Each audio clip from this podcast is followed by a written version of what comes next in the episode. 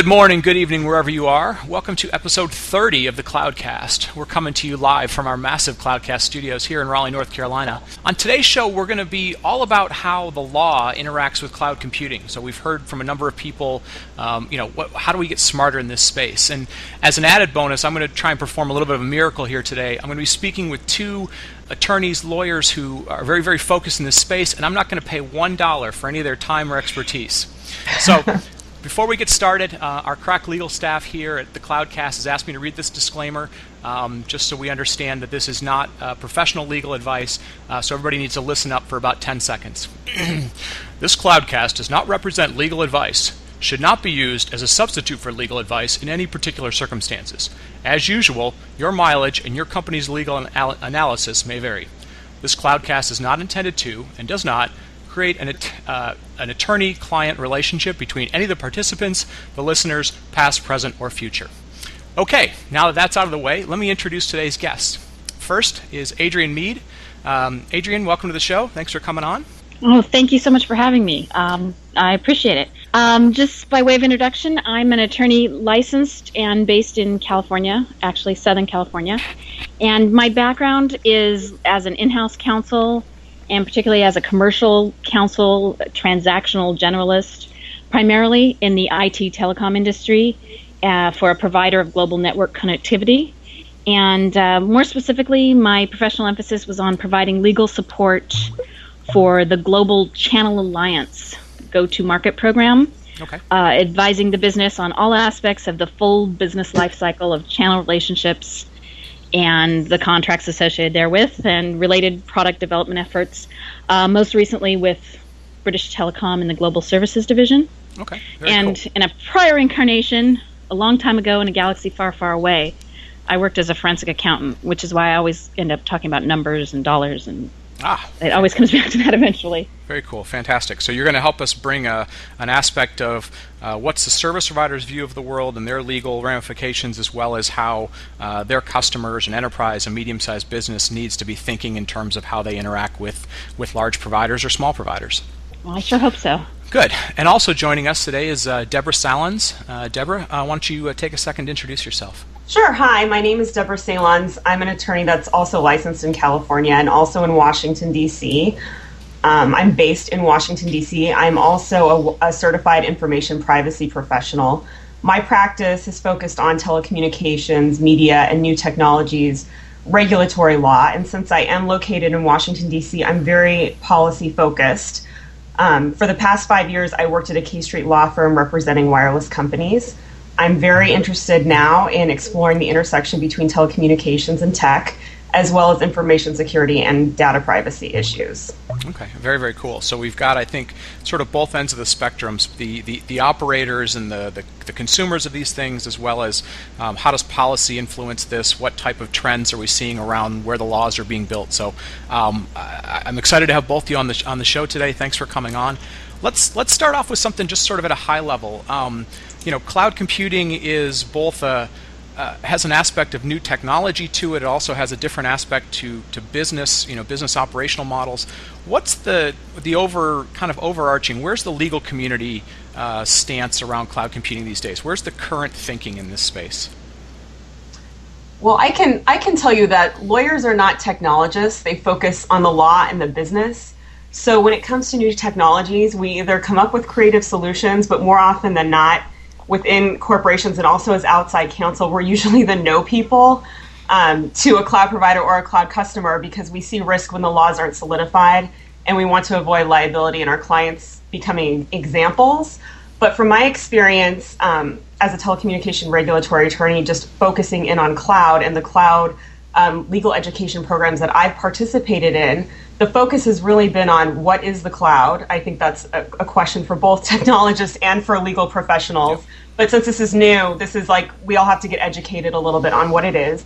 And the focus has primarily been driven with the SLA contract aspects and then the privacy and the policy stuff. So I think as attorneys, we have um, the challenge of looking to the traditional regulations for telecommunications, commerce, et cetera, and try to apply them because nothing is really cloud specific specific at this point. So, and on, on the flip side, there's no real consensus with technical standards, so it really makes it hard for the law, and the regs are not up to speed at all with the technology. Okay. Okay. Yeah, I, I would agree. I mean, I think this this happens. I mean, and and just to apply an analogy, even in medical ethics, for instance, they, they as we have new medical procedures and things that are capable, then the, they worry about the medical ethics haven't kept up with it. So it, that we've seen this kind of thing in anything. Whenever science or technology moves forward, the law, you know, echoes behind it and tries to find whatever models that might work or be applicable and tries to apply them to that new set of you know circumstances and technologies. Okay. Um, so, so, from a, so, from a from a practical matter, does that if you know let let's say you're one of the the technologists that, that's listening to the show, from a practical matter, does that typically going to mean um, as as cloud gets more widely deployed, as it gets becomes more mainstream, you're going to run into probably a little more uh, sense of, of the lawyers being a little bit conservative because they want to make sure they're they're doing their job and protecting their clients or protecting their uh, the people that are hiring them for business interests. But there's also going to be a, a, number of gray areas until we get those sort of cornerstone cases that that really identify a problem. Uh, I think you're unavoidably going to have some gray areas, but you know, hopefully the lawyers, you know, aren't just the people who say no, okay. but can also find ways to make what has gone before fit. And maybe I'll just draw a little bit on my own background. Um, for instance, because lawyers are not technologists, sometimes we have to get, you know, be brought up to speed and, and, and help to understand the technology and what it means. And I know, like, for myself, just, just a, for instance, I used to work on product documentation, mm-hmm. and you know, you know, can you imagine anything more dry, mind numbing than the, the product documentation that goes along with your contract that describes the product? For me, you know that that was really dry work, and the documents themselves could be mind numbing. But I'd always come out of that knowing the products, which were really services in the telco industry. Sure. Obviously, yep. I understand it a lot better. Okay. So that's, I guess, part of it. Help your lawyers understand what it is you're doing. Okay. And I think we're also going to have, it's going to get a lot more interesting because, especially with cloud, we're getting a lot more consumer focus. It used to be that IT you know, telcos, large you know service providers would be there was no cost effectiveness or very little cost effectiveness to do it down to a consumer level. You were pretty much all B2B for anything that was of any size. Okay. But as cloud is coming, we're going to end up having a lot more B2C. So it's going to have to get it's going to have to get shaken out and there's probably going to have to be some standards in place because you've got consumer protection issues now okay. that are going to interplay. I hope okay. that answered your question. Yeah, no, no, that, that's good. And it, and it, you know what what I'm I'm hoping to do with this show, and obviously uh, the the law can either be a very uh, heavy topic or it could go in a lot of directions. Is just to make sure we we talk about sort of the the main care the main kind of top of mind things. You know, help help people kind of get going in the right direction, give them a sense of like where are the major pitfalls, where are the areas that are still very gray. So yeah, you know this this sort of insight I think is is very very good. Um, so let me let me jump into something that uh, is a little bit top of mind for people, but I think it's a it's an instance where people are kind of unsure. So you know, one of the questions that always comes up, um, whether it's people that are looking to implement cloud technology, and in many cases they're they're a, they're a private company looking to leverage a public service. Um, there's a lot of there's a lot of uncertainty or questions about you know what happens what rights do various governments have? Not just say the US government but other government agencies. What do they have what rights do they have to data that's that's stored in a public service? Whether that's a, a, a an Amazon service a Google service a you know Verizon or AT you know a, carrier telco type of service. What, what are the what are the main laws to sort of or the main guidance that, that people need to be aware of Sure. This is a huge concern for service providers and enterprise both. The question that I always hear is once I put information in the cloud, what rights does the government have to search it, or any government for that matter? Right. There are significant issues regarding privacy of data and data security, specifically as they relate to personally identifiable information as well as confidential business information. So you're looking at a broad array of um, different types of data and different concerns generally, you know, with the U.S. government, there's the search warrant, subpoenas, court orders, the e-discovery compliance issues, And privacy laws generally provide that companies with personal information must disclose that information when, when required to do so by a valid court order or subpoena. Now, there are also specific concerns about the United States federal government's right to data stored in the cloud. And I think this is a concern not only of American companies, but also international companies trying to do work with American companies, and that's the US Patriot Act. And just to give everyone a little bit of background as to what that is, um, the US Patriot Act actually stands for United, Uniting and Strengthening America by Providing Tools Required to Intercept and Obstruct Terrorism Act. Um, that was passed in 2001 as a reaction to 9 11. It has significant implications for the cloud provider. It acts, the act allows the um, installation of devices to record all routing, addressing, and signaling information kept by a computer, which is the rough equivalent of a computer tab. Yep. And um, it extends the U.S. government's ability to gain financial and student information with, even without the su- suspicion of wrongdoing of those individuals. So the only requirement is governmental certification that the information obtained would be relevant to an ongoing criminal investigation. So cloud providers may find themselves in a position to hand this information over, and the cloud user or the cloud customer may have very little recourse. Um, Some other, Deborah, I'm sorry. Ahead, yeah. Sorry, I, I just wanted to ask one little question here. Now, when you're talking about the Patriot Act, is this only apply in cross border, or could it be even domestic within the U.S.? I believe it's domestic. I believe it's, it, it reaches any U.S. company. So, I mean, it, we had heard uh, uh, some years ago about that the the uh, federal government was tapping cross-border telecommunications, was listening in on your phone calls. I remember at the time I was involved in a lot of cross-border phone calls, and we would start each conference call with "Hi," you know, uh, the people listening in, and so, um, so I, that was I just wanted to make a point of clarity because this is not just cross border. This just no. isn't just international. This is even domestic. I'm sorry, I didn't mean to interrupt your train of thought there. So right, I believe that it's both domestic and cross border when it involves a U.S. company. Let me let, let me ask a follow up then to the you know sort of the government agencies and, and what rights they have. Um, there was a, a, fairly high profile case or, or a high media visibility case in the last couple of weeks. A company called Megaupload. Uh, they were they were put in place to sort of uh, similar to what YouTube did originally, which was you know make it easier to share large files. In many cases, these were media files, movies, or videos, or whatever. Um, you know the, the, the the FBI, the CIA got involved, uh, made a determination that this company was uh, some of the what they had was uh, was pirated information. You know, pirated movies, pirated, and, and, obviously there's a visibility to try and crack down on on piracy. But the so that aside, there was some interesting byproducts of this. One of which the service got shut down. The second was um, it was at least initially stated that well the information resides on um, provider you know uh, third party service providers infrastructure. Um, and and that would all be destroyed. And it sort, it sort of brought up this interesting of like, well, who who do as a as a consumer, as a customer or business, who do I really have my contract with? So if you're a, uh, my question then is, if I'm a if I'm a customer, um, what, what what are the sort of key things I'm looking for in my contracts, my SLAs, um, to bet, to really understand who who's my contract with and and what dependencies are there maybe behind that contract? Is that is that typically clear in these contracts or not so clear? Um, I'm sorry, I'm jumping in here because it, you mentioned contracts. so, yeah, I, was just going to it to you, Adrienne. okay.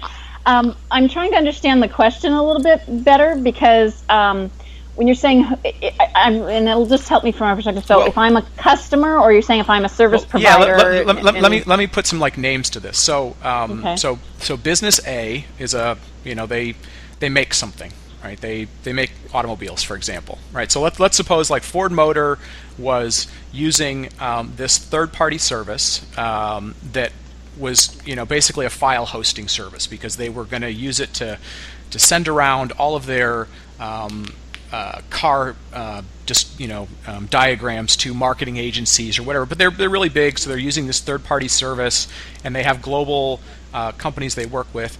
But the the company that that hosts the service is actually resides on top of British Telecom or Savvis or AT&T and and somehow it gets determined that that that service that middle middleman service is has some aspect of what they do that's illegal, right? Similar to what happened to uh, Megaupload.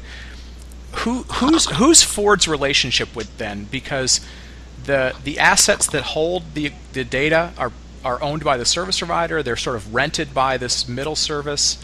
Does that how does that work from a legal perspective? Well, uh, obviously, if Ford is signing a contract, they should hopefully know who they're signing that contract with. Right. I think what you're trying to say is what does extend to third parties? Well, and, what rights do you have? Uh, yeah, uh, third parties. I guess yeah. Beca- well, I, I, guess what I'm getting at is, you know, cloud starts to because of the way that we can overlay services on top of other services, right? So there's maybe an infrastructure service, but there's a an application service that can live on top of that, and they might be owned by different entities. Who's who's my contract with, and does that always align to to the technology that's underneath it? well, I, yeah, I mean, it, it that's what I'm saying. You end up having to unravel this, right? Yeah, you have to exactly. unravel te- technology, and you have to make sense of it. And I mean, whoever you have contracted with, obviously, you know, who Ford or whoever has contracted with, um, and you, you cited off some big names in the in the service provider space. Yeah. They would have an agreement with that. Now, to the extent that a third party has also become involved there, you know, it gets messy. Your first recourse and direct recourse is against whoever you have the direct contract with. That's privity sure. of contract, right? Okay. Um, to the extent that there's a third party, um, you know, you would you would try to reach to the third party, and you would, you know, there's some subcontracting issue. You would try to put that in your contract that if there is a subcontract, that's a concern for when you're doing your contract, saying that if any of this is subcontracted out, we are also involved with that. We, you know, we also have the right to to to act against, you know, this third subcontracting party, or your or the the carrier would say, you know, have to take responsibility for any third third party subcontractors. Okay, so so there's, there's I, am not sure if we're if I'm completely answering your question. No, no, no. I mean, I, I, think what you're I think what you, you you know we keep we're gonna I think we're probably gonna really gonna keep coming back to sort of common themes, which is um, that the technology, you know, the, the, the, types of new technology that exist with, with cloud computing, whether it's virtualization technology, which sort of abstracts sort of distinct things that we used to be able to point to before, or it's uh, you know layered types of services or over-the-top types of services. It, it's really incumbent upon um, the technologists, the IT organizations, to to have a dialogue, an ongoing dialogue, probably with the legal departments, to to start to start to help them understand that the world's different. Um, as we're negotiating contracts, as we're interact, you know, trying to protect ourselves, like we need to be thinking, okay, maybe it's not as cut and dry as it was five or six years ago when you'd go, my relationship is with this company, and and you don't have to sort of go, but but let's make sure that you know what are their dependencies behind the scenes, which maybe we didn't have in the past. Yeah, absolutely. And you want to, I mean, what you end up having is that you may have to take action or do, you know, or make an issue, raise issue either formally, you know, mm-hmm. hopefully informally with your carrier. And you, you make the issue if there's a contract dispute or some kind of an issue, or outage or whatever it is, you make that issue with your carrier. Okay. Then hopefully your carrier will reach back to whoever has is also become involved. Because how did these other people get involved? Who brought them in? somebody brought them in, right? right. These other these so uh, yeah, the web get the web the web gets tangled, right? So it, it is, and it is important. And I I really like your comment about making sure you bring the legal people in, okay. make sure you keep them advised because I think that's absolutely key, and it's very true because there's a lot more that the legal department can do to try and protect this and and prevention. Sometimes is you know an ounce of prevention is better than a pound of cure. Okay. Um, the more you know, and more proactive you can be, the more help your legal department can be. Also, if I can just kind of touch back on something else that um, Deborah was talking about when mm-hmm. she, you were talking about government seizure of, of data and mm-hmm. um, of records. The, if, if, if anything like that happens, if any carrier, any provider has any kind of a court order or anything like that ever served on them, you would want to tell your legal department right away. Even if it looks really official and it's the government and it's all this, there may be you may have a contractual obligation to mm-hmm. oppose the discovery under that court order. I mean, a search warrant usually you can't do much about, but you have to make sure you're looking at a search warrant and not some lesser court order where you may be able to have a motion to, um, you know, to, to oppose that order for discovery. So there's there's all different degrees of okay. of dire how dire something is. so that would be something else you want to make sure you get your legal department. Involved. Now, let me ask a let me ask a follow up to this, and and you know throughout the, I'll, I'll sort of uh, caveat this to anybody listening. You know, some of these questions may maybe you guys don't have answers with immediately, so so I'll, I'll sort of try and keep them simple. So let's suppose. Um, uh, let, us take a carrier example again. Um, that carrier gets subpoenaed, they get a search warrant um, on behalf of one of their clients. So they've got 100 clients, and, and the, the government comes with a concern on behalf of one of their clients. Do they have any obligation to the other, say, 99 clients to let them know that um, they've they've received, you know, they could be completely anonymous about it, but they've received some sort of um, some sort of warrant and, and the reason I ask that is if I'm a if I'm one of the other 99 customers and I know that okay um, somebody has uh, placed a search warrant on them, there's there is at least some percentage chance that um, there could be some ramifications. Maybe there's an action you can take to back up your data somewhere else, find a secondary type of uh, at least uh, plan B. Is there any obligation for that provider to, to notify their other clients that something may may eventually happen? Well, uh, I'll take that from my perspective. I, I can't imagine that any sophisticated buyer mm-hmm. of any kind of services wouldn't ask for something like that in okay. their contract to say, in other words, you know, basically you have a confidentiality. You know, you can't give my records to anybody. My data is my data. Right. Nobody touches it, right? And especially in the carrier world where you argue that you're just providing a pipe. Now that gets a lot blurrier in a cloud context, obviously. Right. But um, blurrier. Uh, so in the instance where you've got a carrier who's providing a pipe and it's really clear it's my data, uh, nobody else's, you can't touch my data. In that instance, you'd have a confidentiality clause. An incident to a confidentiality clause, it's usually you cannot share this with anybody except pursuant to a valid court order. But there's also usually a clause in there that says, and if you receive a court order, you have to promptly let us know and give us an opportunity to oppose the court order. Because okay. I mean, we may have valid action. So even if it's affecting someone else, even if I'm not the party that the court order is about, if you're if you're going to provide data, you're going to violate my confidentiality clause. I you gotcha. know, if you're providing someone else's data and mine gets caught up, so you're probably contractually, typically that's a typical clause in most contracts, that you're probably contractually obligated to let me know so I can oppose it as well. Okay. Um, you know, you, and I think you may be heading towards something that's in the news, some instances that have happened recently. Yeah, no, not necessarily. I mean, to some okay. extent, I'm, to some extent, and I'm not trying to point out or call out anybody. I'm to some extent, I, am just sort of asking questions because obviously, um, you know, the bulk of, of the listeners to this show are, are technologists, they're IT managers. They're probably not getting into all the details of negotiating contracts and but it's it's helpful again for them to know sort of the other side of the fence. And so that, that that's the reason for the question, um, not so much as a leading as a leading okay. question. Now, um, so Deb, I want to come back to you a little bit around policy things. So we talked about the Patriot Act. Um, right. I know at one point you and I had a you know kind of offline conversation where you you mentioned there's some other things, there's some other policies that are coming down the road or may have just recently come out around Europe. Can you can you talk about what some of the trends are outside the U.S. that you're at least keeping your eye on that people should be you know cognizant of? Sure. Um, the EU is a great example of um, something that everyone in America should have their eye on. The EU in general has a different perspective and has a higher value of data privacy than the American law has. So, Ameri- European law looks at the treatment of privacy and the protection of personal information as a human right. So, this bleeds into cloud computing, right? Because you, you're holding information typically of people. Okay. Um, and the EU considers American privacy laws not strong enough. Okay. The EU says that the US laws have to provide, or excuse me, do not provide an adequate level of privacy protection. And in order for US businesses to do work with the EU, um, in, in, in a business that holds any kind of data, they require a separate safe harbor certification um, which is a program that's been coordinated between the EU Parliament and the US Commerce Department.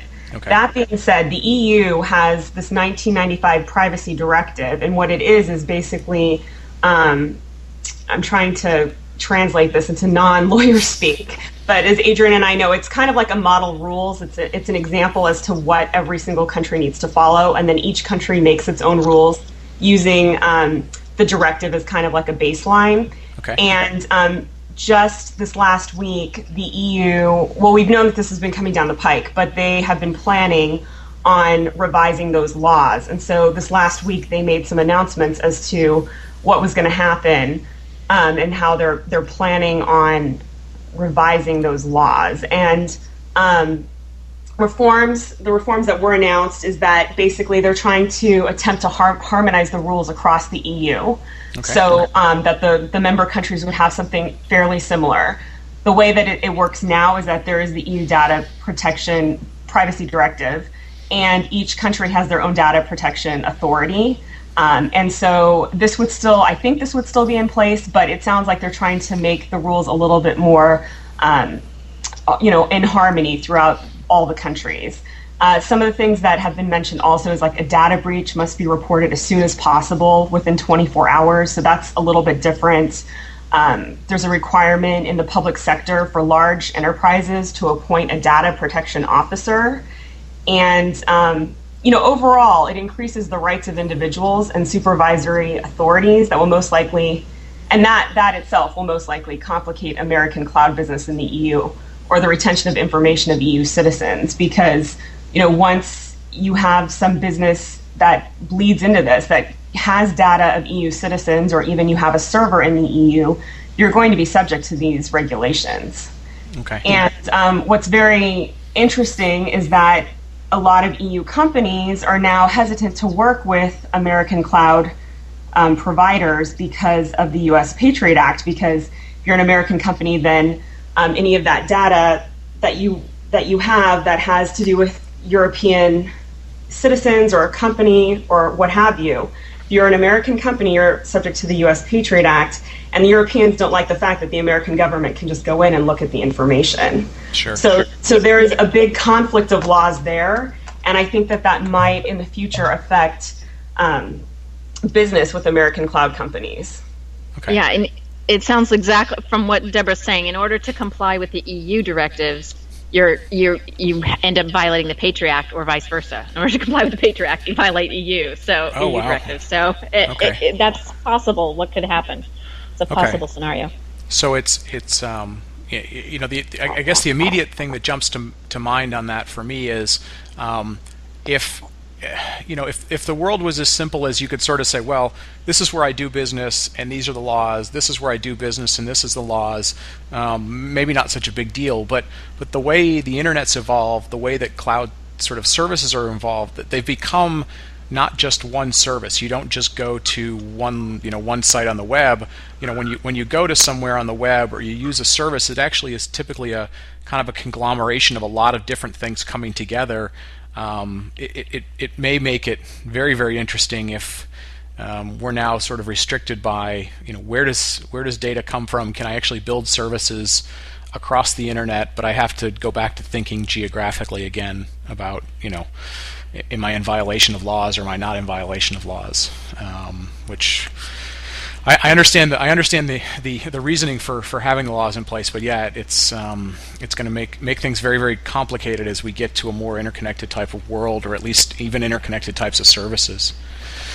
Um, I, I, it's full employment for lawyers. Yeah, well, right, and just to, and just to add on to that, there are specific countries like for for instance, Germany is very protective of its of its information. In fact, I don't think that you can legally store information from a German company outside of Germany. So it's you know you have to also look country by country on top of the EU, and then there's also other um, policies with like Canada, APAC, Latin American countries.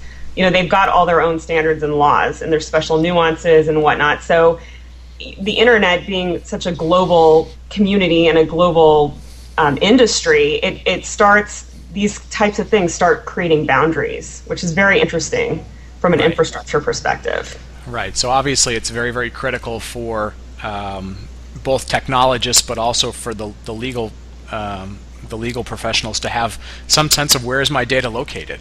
Mm-hmm. Right? And there's there's obviously there's there's technologies these days that can sort of represent it as, as if it's in location A, but it's really in location B. So it's it's it's critical for people to really have a sense of where it's located, um, if not so much from the technology perspective, but to make sure that they're they're in compliance, or if they're they're moving things around, that they they realize the differences between the the geographies of where their information is.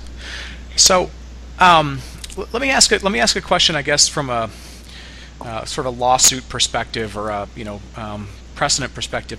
So, you know, um, providers from time to time have outages or services go down that people are dependent upon, and and typically, um, you know. Uh, there's there's ways to have recourse around that. Sometimes it's around SLAs, but but SLAs tend to be about um, recouping cost of the, the, lost service. So X number of hours or X number of whatever. Have there been any precedents that, that either one of you aware of where somebody has been able to um, to go after one of the cloud providers and, and try and claim that they lost X amount of business because that was down, or is are we into that space yet from a legal perspective? Does that make sense? Well, I mean, I don't know that there's a successful precedence, but I am, I can promise you that people are trying. Okay. Um, you know, there have been some significant outages. I mean, Heartland Payment Systems was a big one. Um, you know, we've had some other even more recent ones, and you know, there have been settlements on these cases, right? Okay. So settlements generally are confidential. We don't Sure. know what ha- we don't know all the details, and so you know.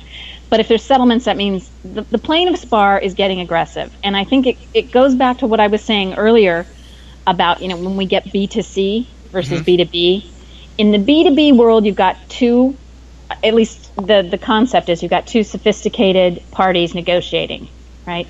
Yep. So you've got you know the SLA is the sole and exclusive remedy, and so you, you get your recovery under the SLA.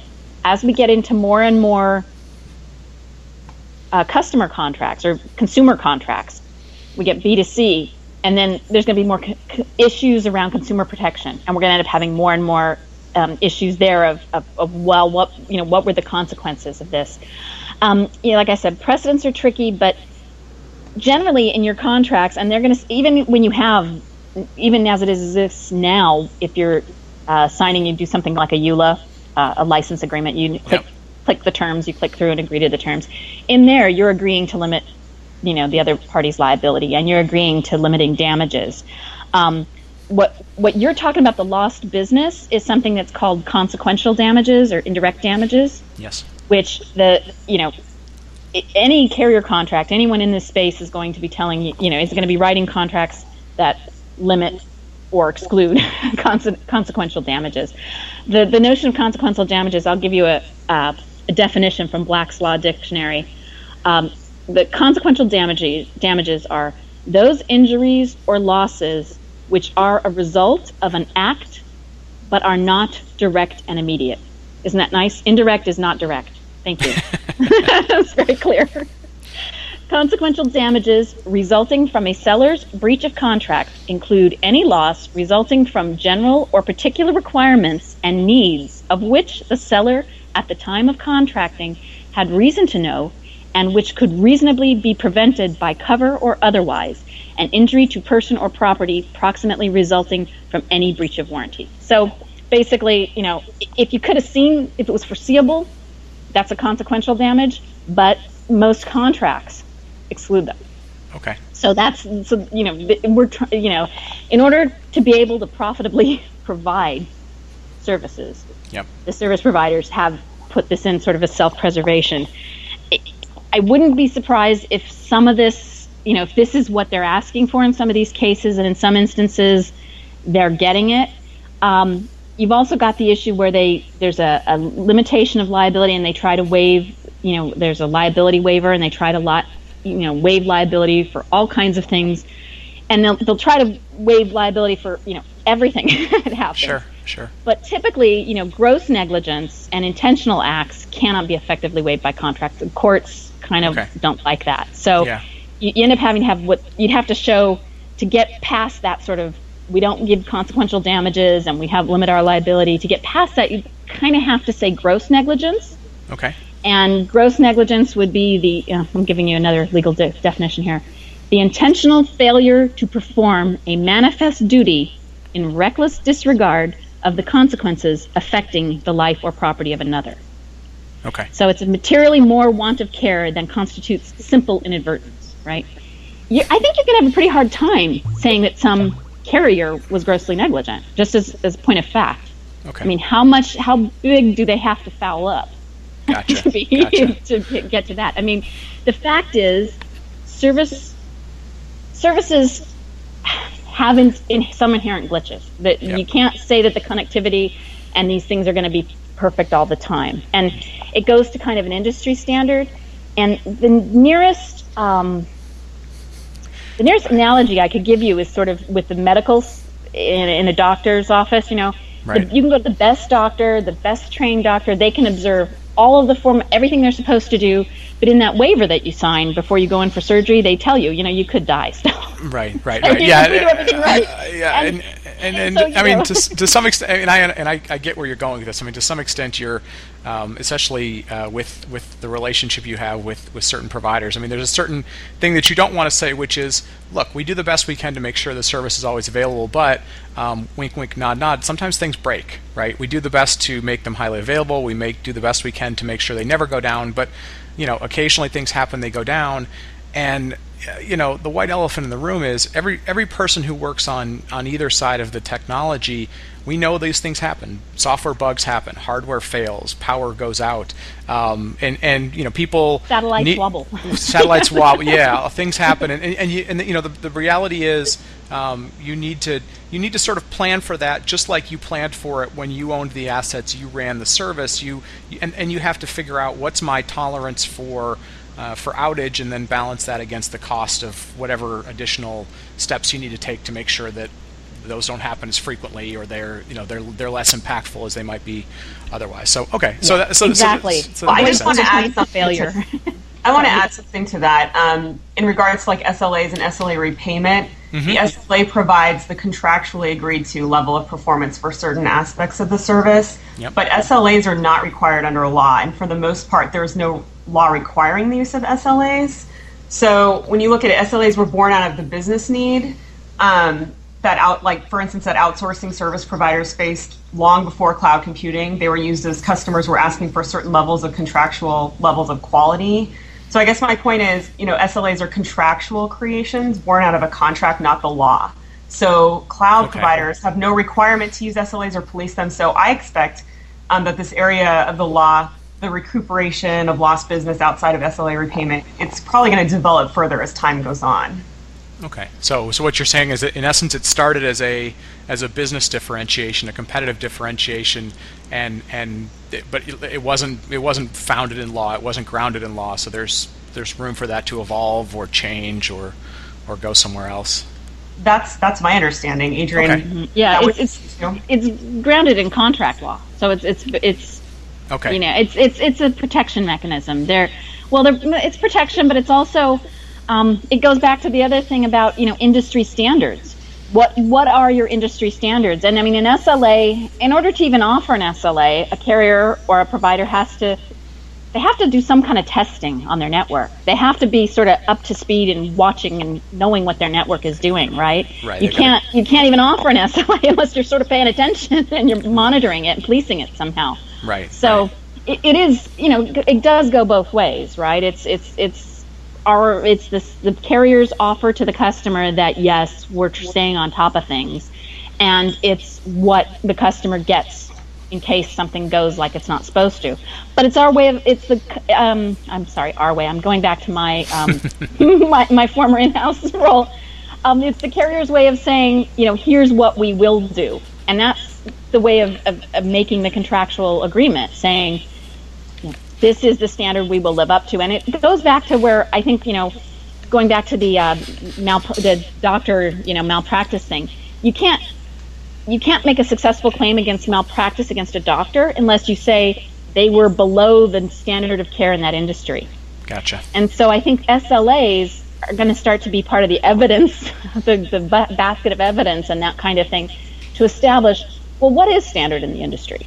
Right. And I mean, right. we don't have we don't have people who are licensed uh, cloud providers like we have licensed doctors and licensed lawyers. Right. But we're going to get to very something I think very similar to a professional standard of care okay. kind of thing is going I think going to have to develop. I think the courts are going to strive to because it's something they're familiar with in this other um, avenue, so they're going to look to to apply it here. Okay. And it just makes sense. Okay. So, uh, you know, we've we've we've talked about kind of the the gap between you know the the way the legal profession thinks about these things. Uh, it's obviously from a protection and from a you know basis and rules versus what the technology world thinks of. So there's obviously a, an opportunity for some education there, for some sort of maybe connecting the dots. We talked a little bit about both U.S. policy and, and European policy, the difference between them.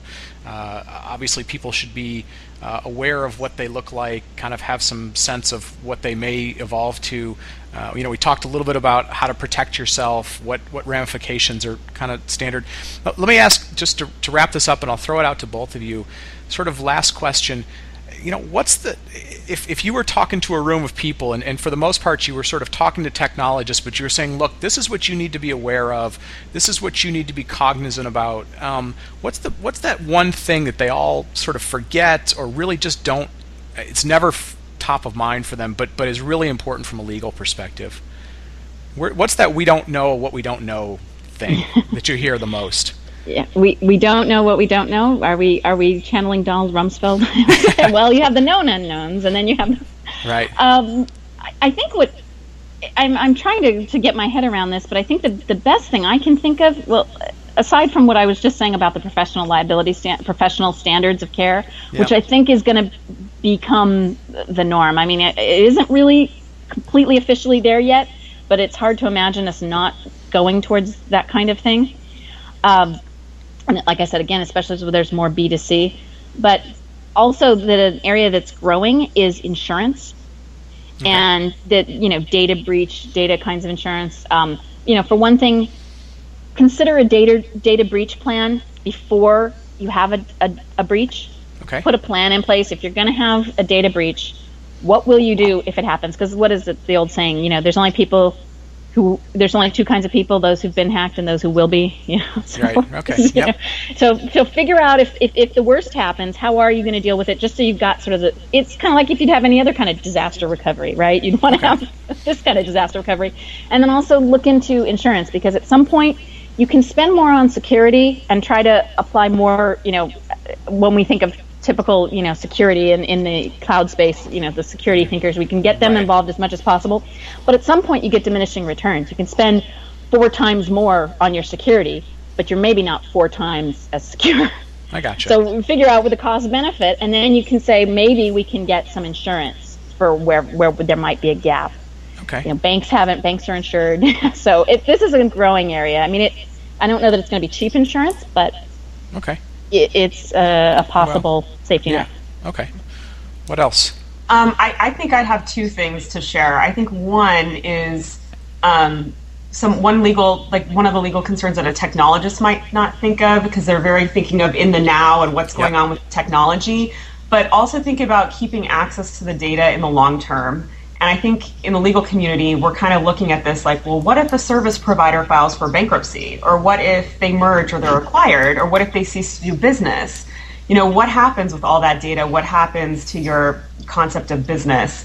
Um, and I don't, I don't think the, the lawyers have answers to that yet, but that's something to just kind of keep an eye out for, uh, Okay, for okay. a long-term business. And I, and another thing, um, just coming from Washington, the best advice I think I could give anyone in, in the industry is really keep an eye on the developments in Washington because cloud is, like I said before, uh, the laws kind of lag behind the technology immensely. But I, I know that the FCC, the FTC, Commerce, um, you know, with the new EU privacy directive, cloud is now becoming a topic here in this town. And you don't want to be developing a product or an infrastructure that's going against the policy trends because when the regulations finally get passed, you might not have any way to be grandfathered or to even use your technology. So Okay. it's really good to keep an eye out as to what's going on here. And then um, companies also need to get in the game. So if you have a company that has some kind of a product that might be um, implicated by some kind of policy here in Washington, get some representation, get some lobbyists, and and start making some noise about the issue. Okay. And, are and I would agree completely with that. And also, you can say just even recently getting making noise and just even stopping SOPA, you know, but, which may come back. But you're, Yeah. I totally agree with what Deborah's saying there. okay. Well, very get good. your hand in the game. Excellent. Well, uh, ladies, this has been uh, really, really fascinating. I think we've we probably could could cover these topics for you know hours on end. Um, I, am hoping that the folks that listen into this learned a little bit. They've got a few places to go, uh, get themselves educated some more. But thank you so much for your time. Um, I'll, I'll sort of uh, quickly summarize the disclaimer we had at the beginning again. Um, this wasn't intended to be official legal advice. Uh, this shouldn't be taken as official legal advice. This is just sort of uh, topics of discussion from some folks that live in the legal profession. So uh, don't sue us, don't sue them, don't take this as, as word of law. Um, thank you so much uh, to both Adrienne and Deb for being on the show today. Um, we're out of time for the week. Um, for folks of, who are listening to the show, you can follow us on Twitter at the CloudcastNet or obviously on the web at thecloudcast.net. Uh, you'll find links to the show. You can send us a comment or email, and you can find all the details about how to um, get the show either on iTunes or on Stitcher. So uh, for Deb and for Adrienne, thanks to everybody for listening, and have a great weekend.